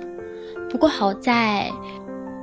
就这一点啊，导演和编剧在电视剧的表现上面，并没有着重的突出对于周深辰外貌的描写，并且啊，这个铺垫从周深如故就已经开始了，而一生一世当中有关于周深辰外貌的这个彩蛋啊，对应的应该就是周深辰当时死时是受到了剔骨之刑。被当时篡权的皇帝呢剃去了一身美人骨。那瓜友们，瓜主在这里呢，还是想要小小科普一下，美人骨呢其实是指女人的锁骨。但周深辰是男人，为什么会有美人骨呢？实际啊，美人骨在这呢是指周深辰是大将军，战功赫赫，杀敌无数，守护着自己的国家及人民。其作风严谨，谦逊为人，为世人所称道，并且周深沉风度翩翩，气度非凡，受百姓的爱戴。所以呀，周深沉的美人骨指的是他的气度，以及他的为人。而在一生一世当中呢，周深沉。由于啊前世被剃去了美人骨，所以此生呢才会说长得非常的普通。这个呢也紧接着引出了另外一个彩蛋。前世啊，时宜由于失语症，有很长的一段时间是说不出话来的，所以一生一世当中呢，时宜变成了配音演员，有说不完的话。当然，十一的相貌也是一等一的，所以在一生一世当中，周生辰也说：“我前世大概是用一身美人骨才换得你如此的清新靓丽。”其实除去这些呢，周生如故与一生一世的彩蛋啊，真的是比比皆是。就比如，在周生如故当中呢，周生辰由于是大将军，需要带王军征战，而归期总是一拖再拖，时宜呢总是在小南城王府一直等待着小南城王的归来。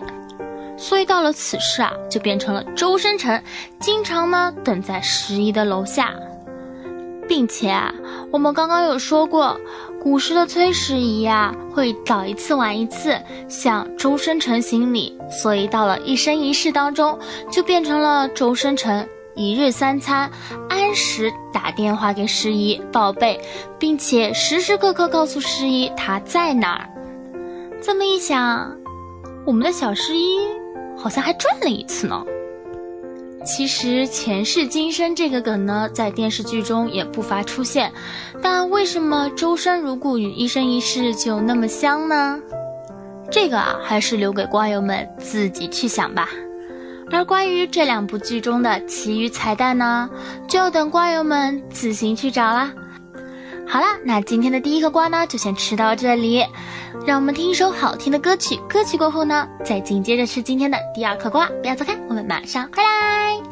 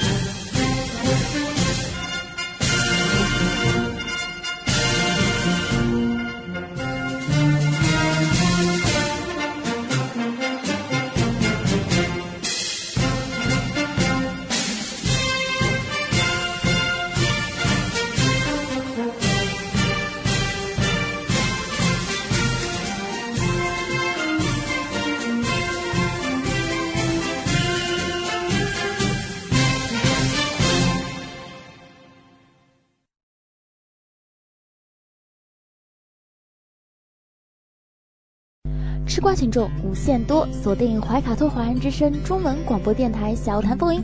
Hello，瓜友们，大家好呀！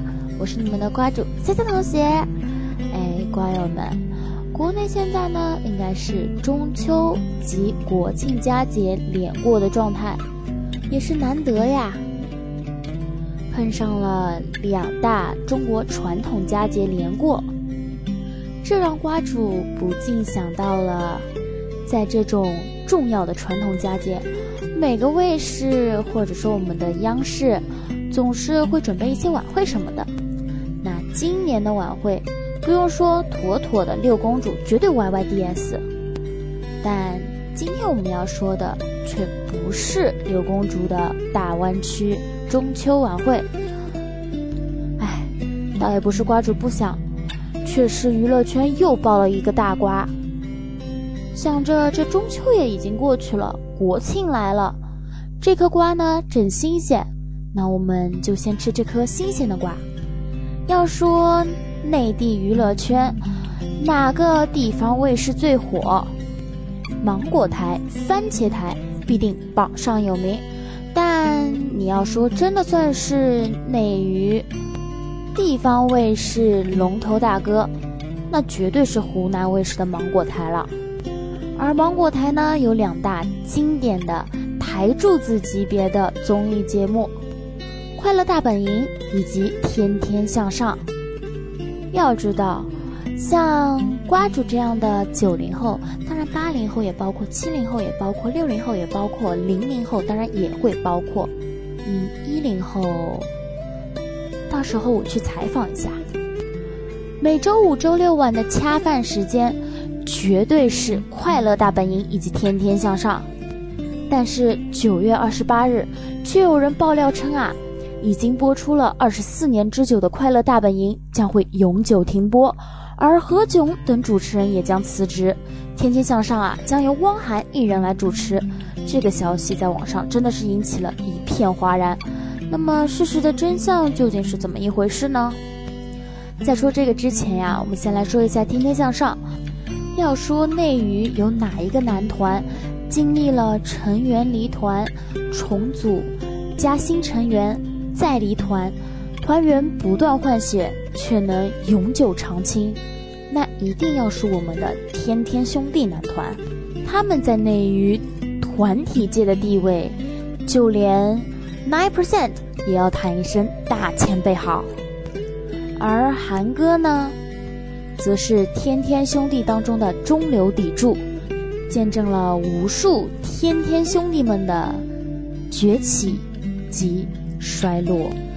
为什么这么说呢？因为天天兄弟的塌房率绝对稳居内地男团第一。不说别的，就说现在仅存的三位主持人：汪涵老师，我们的洛阳白牡丹王一博，还有我们的人间精品大张伟大老师。仔细想想，这三位貌似也都翻车过。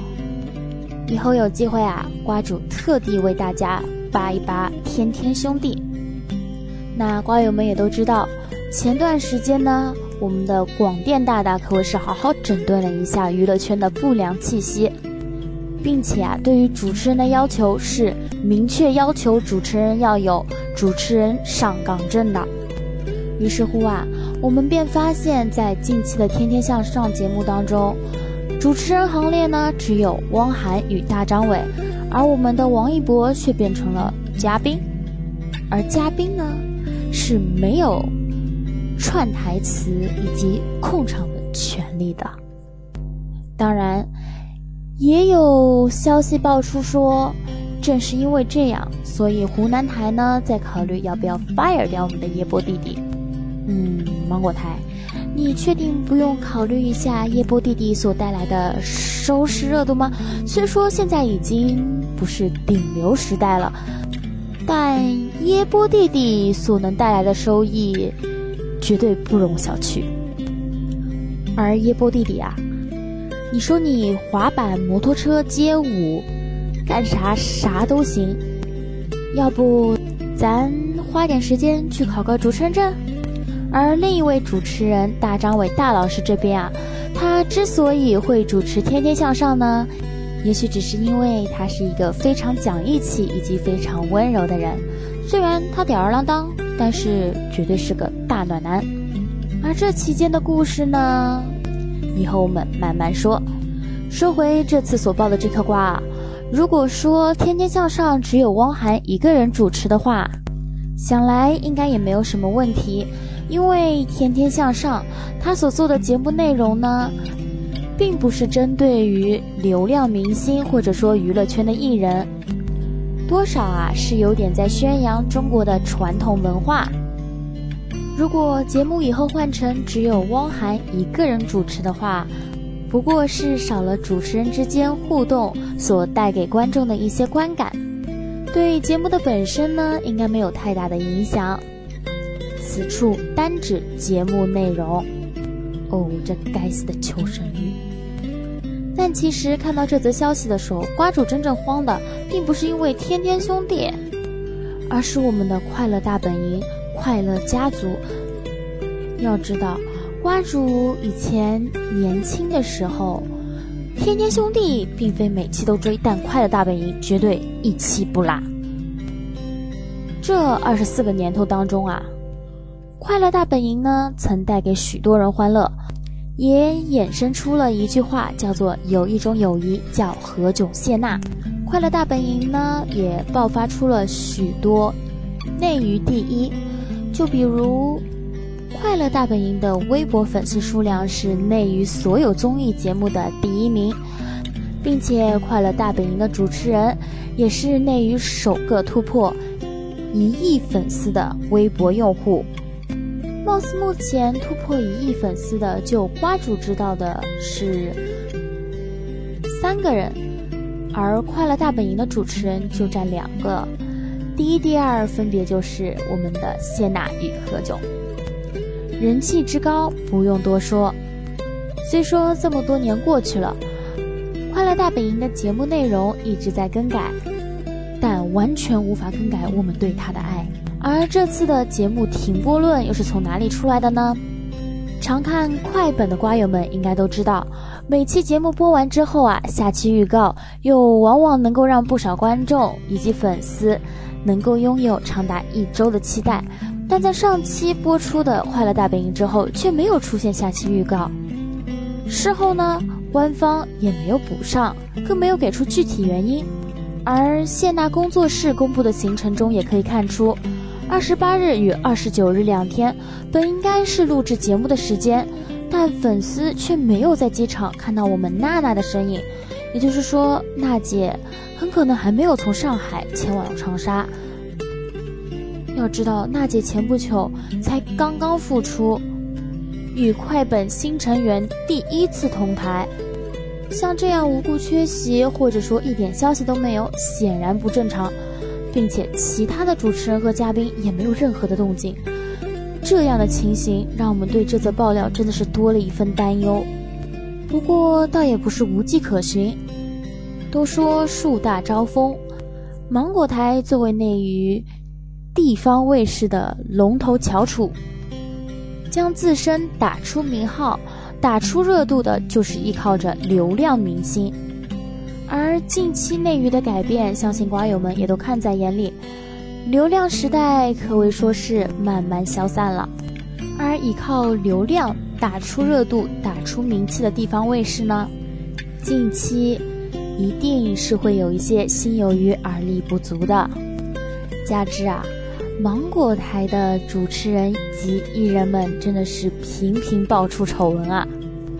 而快乐家族当中呢，连我们的何老师也不能幸免于难。即便啊是两袖清风的维嘉哥，最后又怎会独善其身呢？虽说这次的爆料看似有鼻子有眼。但网上有两个账号，马栏山综艺资讯平台和薄荷小盛两个账号均站出来辟谣，薄荷小盛更是直接怒怼道：“何炅，何老师在哪里辞职的？”嗯嗯，瓜友们，此处为大家科普一下，这个薄荷小盛呢，虽说不是官方平台，但是它背后的正主其实就是芒果台。说白了。薄荷小盛就是芒果台给自己开的小号，所以啊，当这两位大 V 站出来，不少粉丝啊也都吃了定心丸。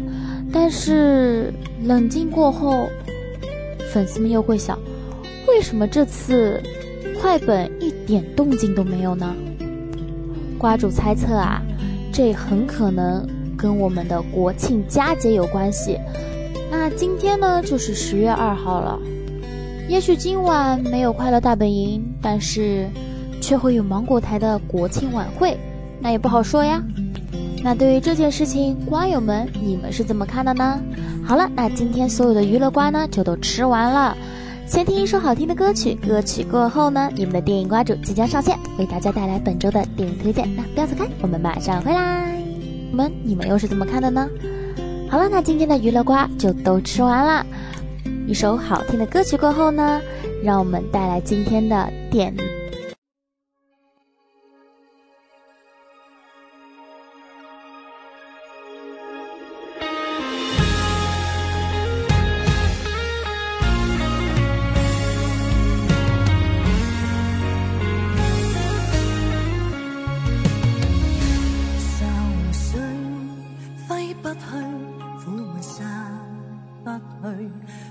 何我心一片空虚，感情已失去，一切都失去，满腔恨愁不可消除。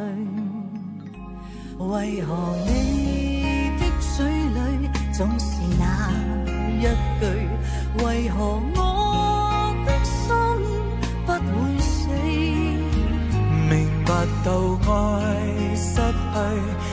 低都不对我又为何偏偏喜欢你？